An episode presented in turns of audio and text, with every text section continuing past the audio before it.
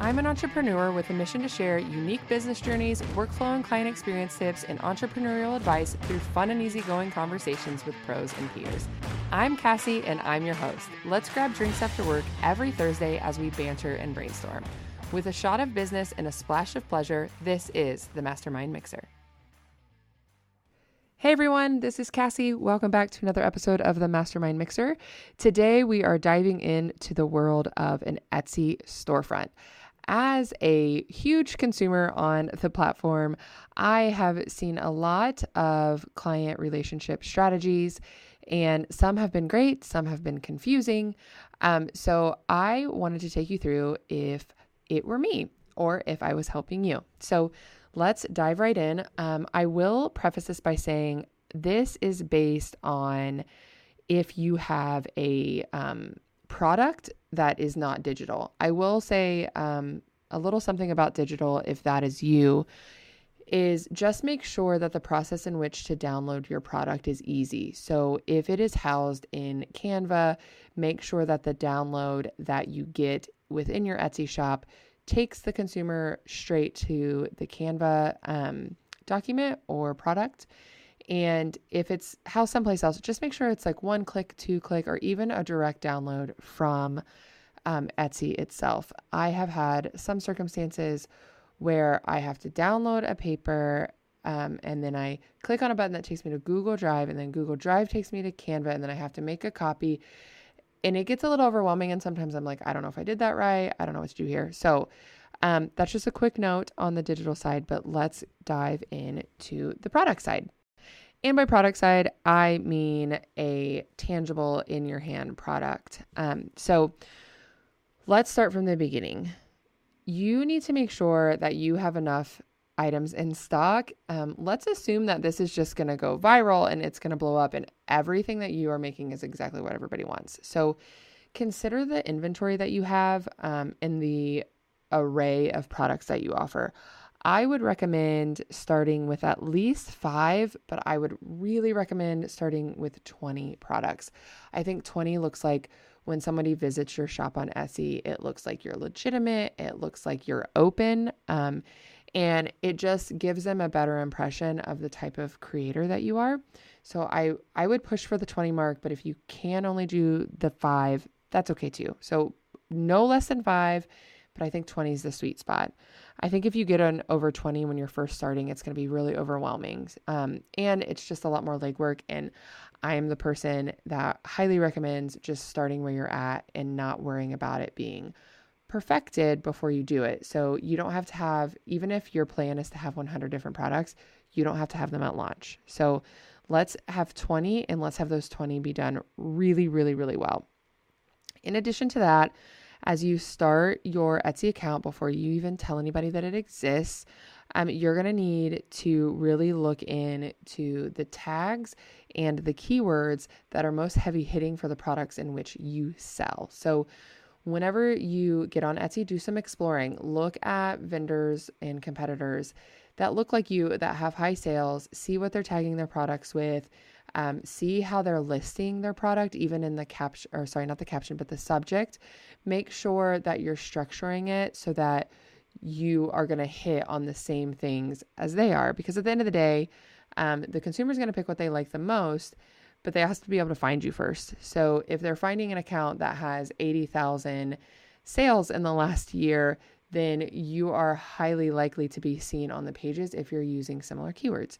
So just do your due diligence and your research. And um, if you are not the DIYer or if you don't have the time to be the DIYer, um, I highly recommend visiting platforms like Fiverr. Um, I actually did this. Um, I have a digital based Etsy shop and I did an Etsy shop audit through Fiverr. I think it cost me like less than $40.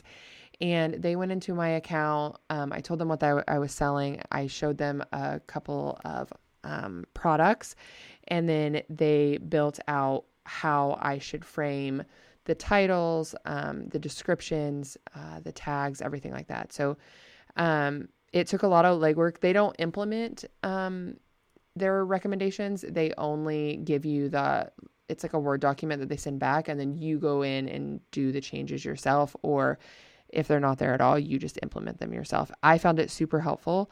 Um, so I will drop the person or the vendor that I used from Fiverr in the show notes if that is something that interests you. Um, the next thing, please, for the love of all things holy, make sure that your photos look professional. Um, they are I, I want to say that they are beyond iPhone pictures, but you really don't have to do um, anything beyond that. I actually have a DIY product photography guide in my Etsy shop, and you can use that to show how I show you how to set up your products um, and how to photograph them, even if you're using your iPhone. Um, make sure that you have a clear background, there's not clutter.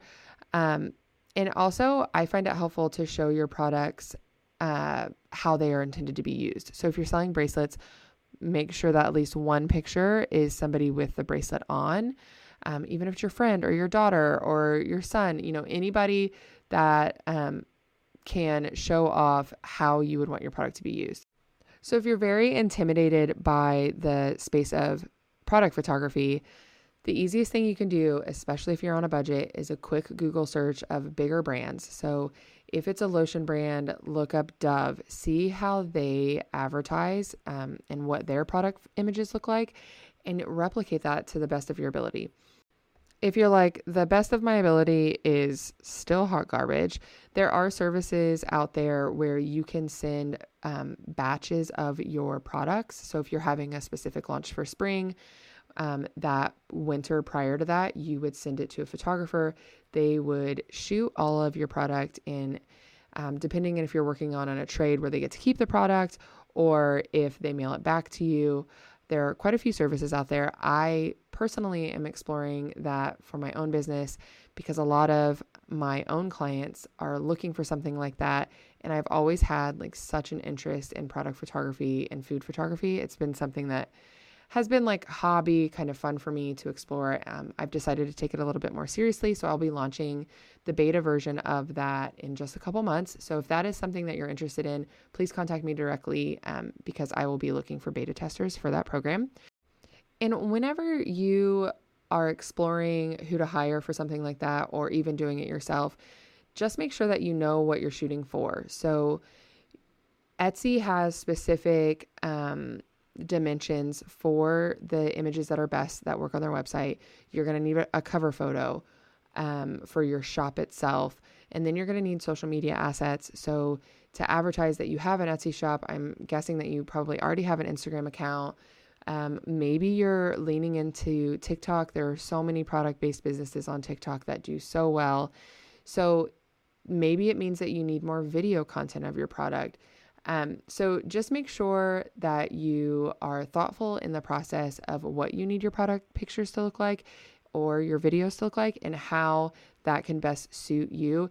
Because if you're going to be hiring out for this specifically, you're going to want to make sure that you get the most bang for your buck. So don't go with the smallest package that includes one image of each product if you know that you're going to need different angles. Um, if you're a bow company, do you have a close up that shows what the fabric looks like? Do you have it on somebody's head who is a brunette and somebody's head that is a blonde and a redhead? You know, what do you need um, it with each each item that you need photos of. So just be really thoughtful in that way.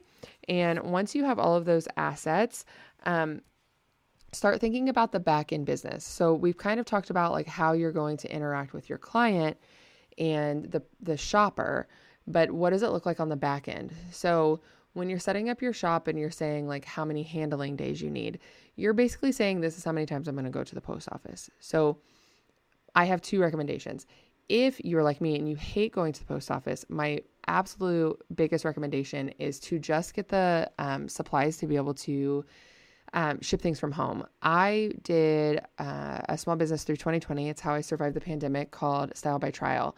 At the time, I was heavily involved in the styled shoot space where I created events to allow photographers to shoot so that they could expand their portfolio as they tried to grow a small business. So, when the pandemic happened, obviously no events were happening. So, something big in the styled shoot world are flat lays, and those are all the detailed shots. You, I know you've seen them, like especially on Pinterest. Um, they're beautiful images of wedding invitations and shoes, and um, usually there's like all of these. You can have a styled shoe, um, or sorry, a flat lay kit, and um, there's all these different types of items. So through 2020, I sourced at wholesale different items, and I would have every month a themed box that would be mailed out to my subscribers, and they could test the flat lay options.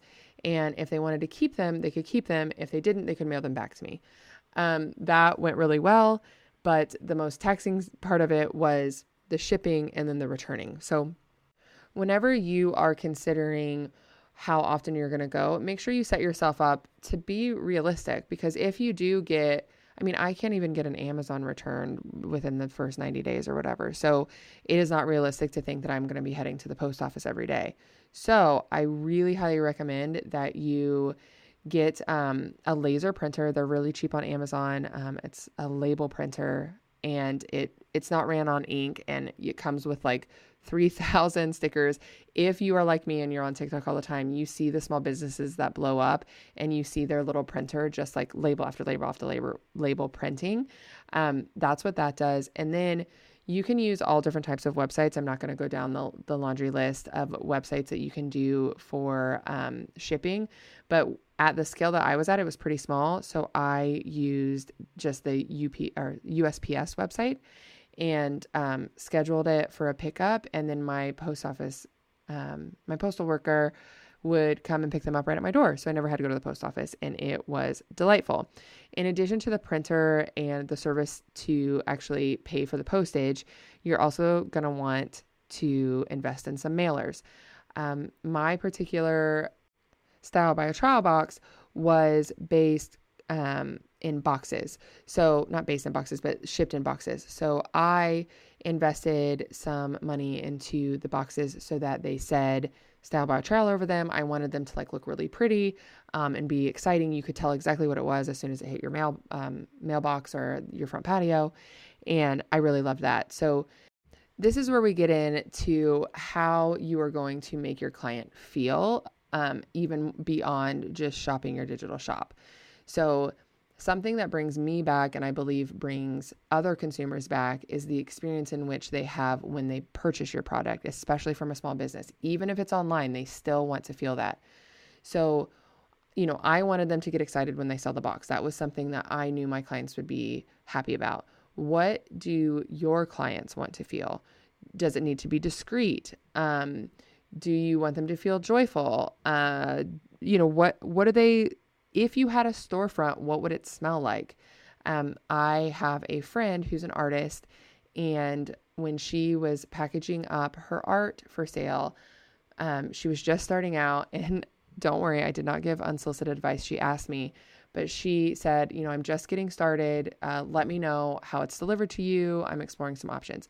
Well, when it came, it was in a a perfectly fine box and it was perfectly packaged. It was not damaged, but that's kind of where it ended. And I know her and I know what it's like to be around her. I know the type of home she has. And it was, you know, the things that came to mind when I thought of her weren't replicated in her packaging. So I shared that with her and I said, I want them to open it up and like smell what it would be like to be in your art studio because she always has like um, essential oils going, or she always, you know, like there there is a vibe when it comes around scent. So I really encourage her to reevaluate her packaging. And she had a really positive response when she made that change. And it was something that she just hadn't thought of because she was so worried about the back end and making sure that it, her art safely got to her client that she didn't think about um, catering to her client once they had the package in hand. Another thing that I have experienced myself is, you know, a little snack being included. I'm not talking about a blow pop. I do think that in the Etsy space, generic additions are overdone. Um, like I don't need a Tootsie Pop in my package. Like it's lovely, but it's just not necessarily curated. Um, I've never bought anything on Etsy where I would expect it to have a lollipop in it. so think a little bit deeper than that, not just like what you can buy in bulk at Costco. So, um, if you are selling resale books, there is this amazing artist. Um, I will try to find her and drop her in show notes, but she gives um she resells books online but she wraps them in this like beautiful craft paper but she kind of like origamis it up and then she includes like a little sticker and a bookmark and a little thing of tea and that I don't even like I read, but like not that much, but it makes me want to buy from her, even if it's like not the genre I want. Like, I just think that when you know that it's such a curated experience, you're going to be more invested in that company and you're going to support them again. You're going to buy them for gifts for other people and it it will pay off in the end if you put enough thought in the beginning. So like I don't remember I remember getting the blow pop in my package and being like, "Oh, that's cute." But I don't remember what I bought. Um, I remember getting a a dress from a company who made dresses for photographers that had like the right pockets and that were modest. Um, you could wear the work but were comfortable. And when I opened the package, it had this like beautiful scent in it, and it also had these waffle snacks that were like it felt like I was in a flower field sipping tea, twirling around in this beautiful dress. I will never forget that experience. And I will always support them when it, you know, when I'm looking for gifts and things like that, because I know that when the gift sends, it's going to be as if I, you know, did it myself, which I love. In addition to the client experience, you obviously want to work through your quality control. Listen, I understand that there are some things that are going to be out of your control, but I want you to make sure that everything you're doing is ensuring that exactly what is advertised is what your customer is going to receive.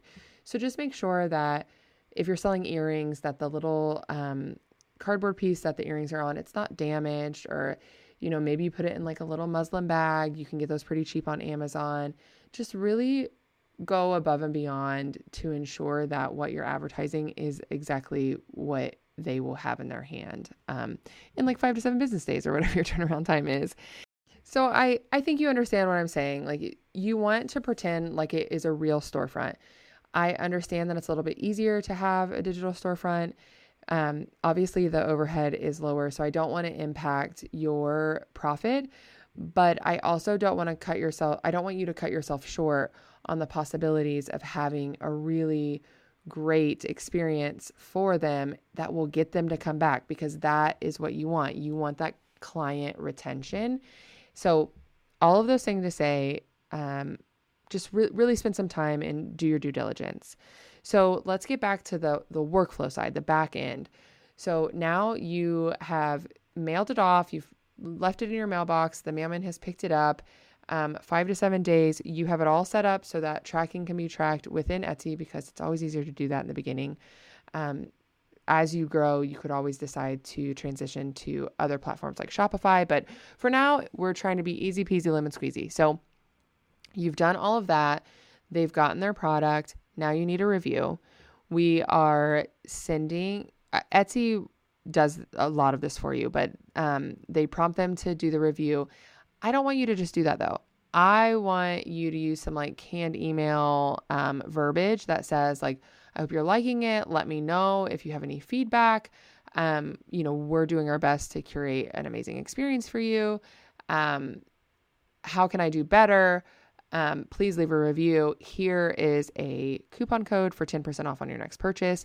Um, or, you know, whatever makes sense for the product in which you're selling. So if it is tea, maybe you have an affiliate code for tea bags um, if you sell cups or anything like that. So once you have all of that done, you are going to prompt them to join your email list. Um, that might be in a card dropped in their shipping box, or that can also be in the form of an email uh, to their Etsy account. So encourage them to join your email list because that is what you own. That is how you can manage these relationships.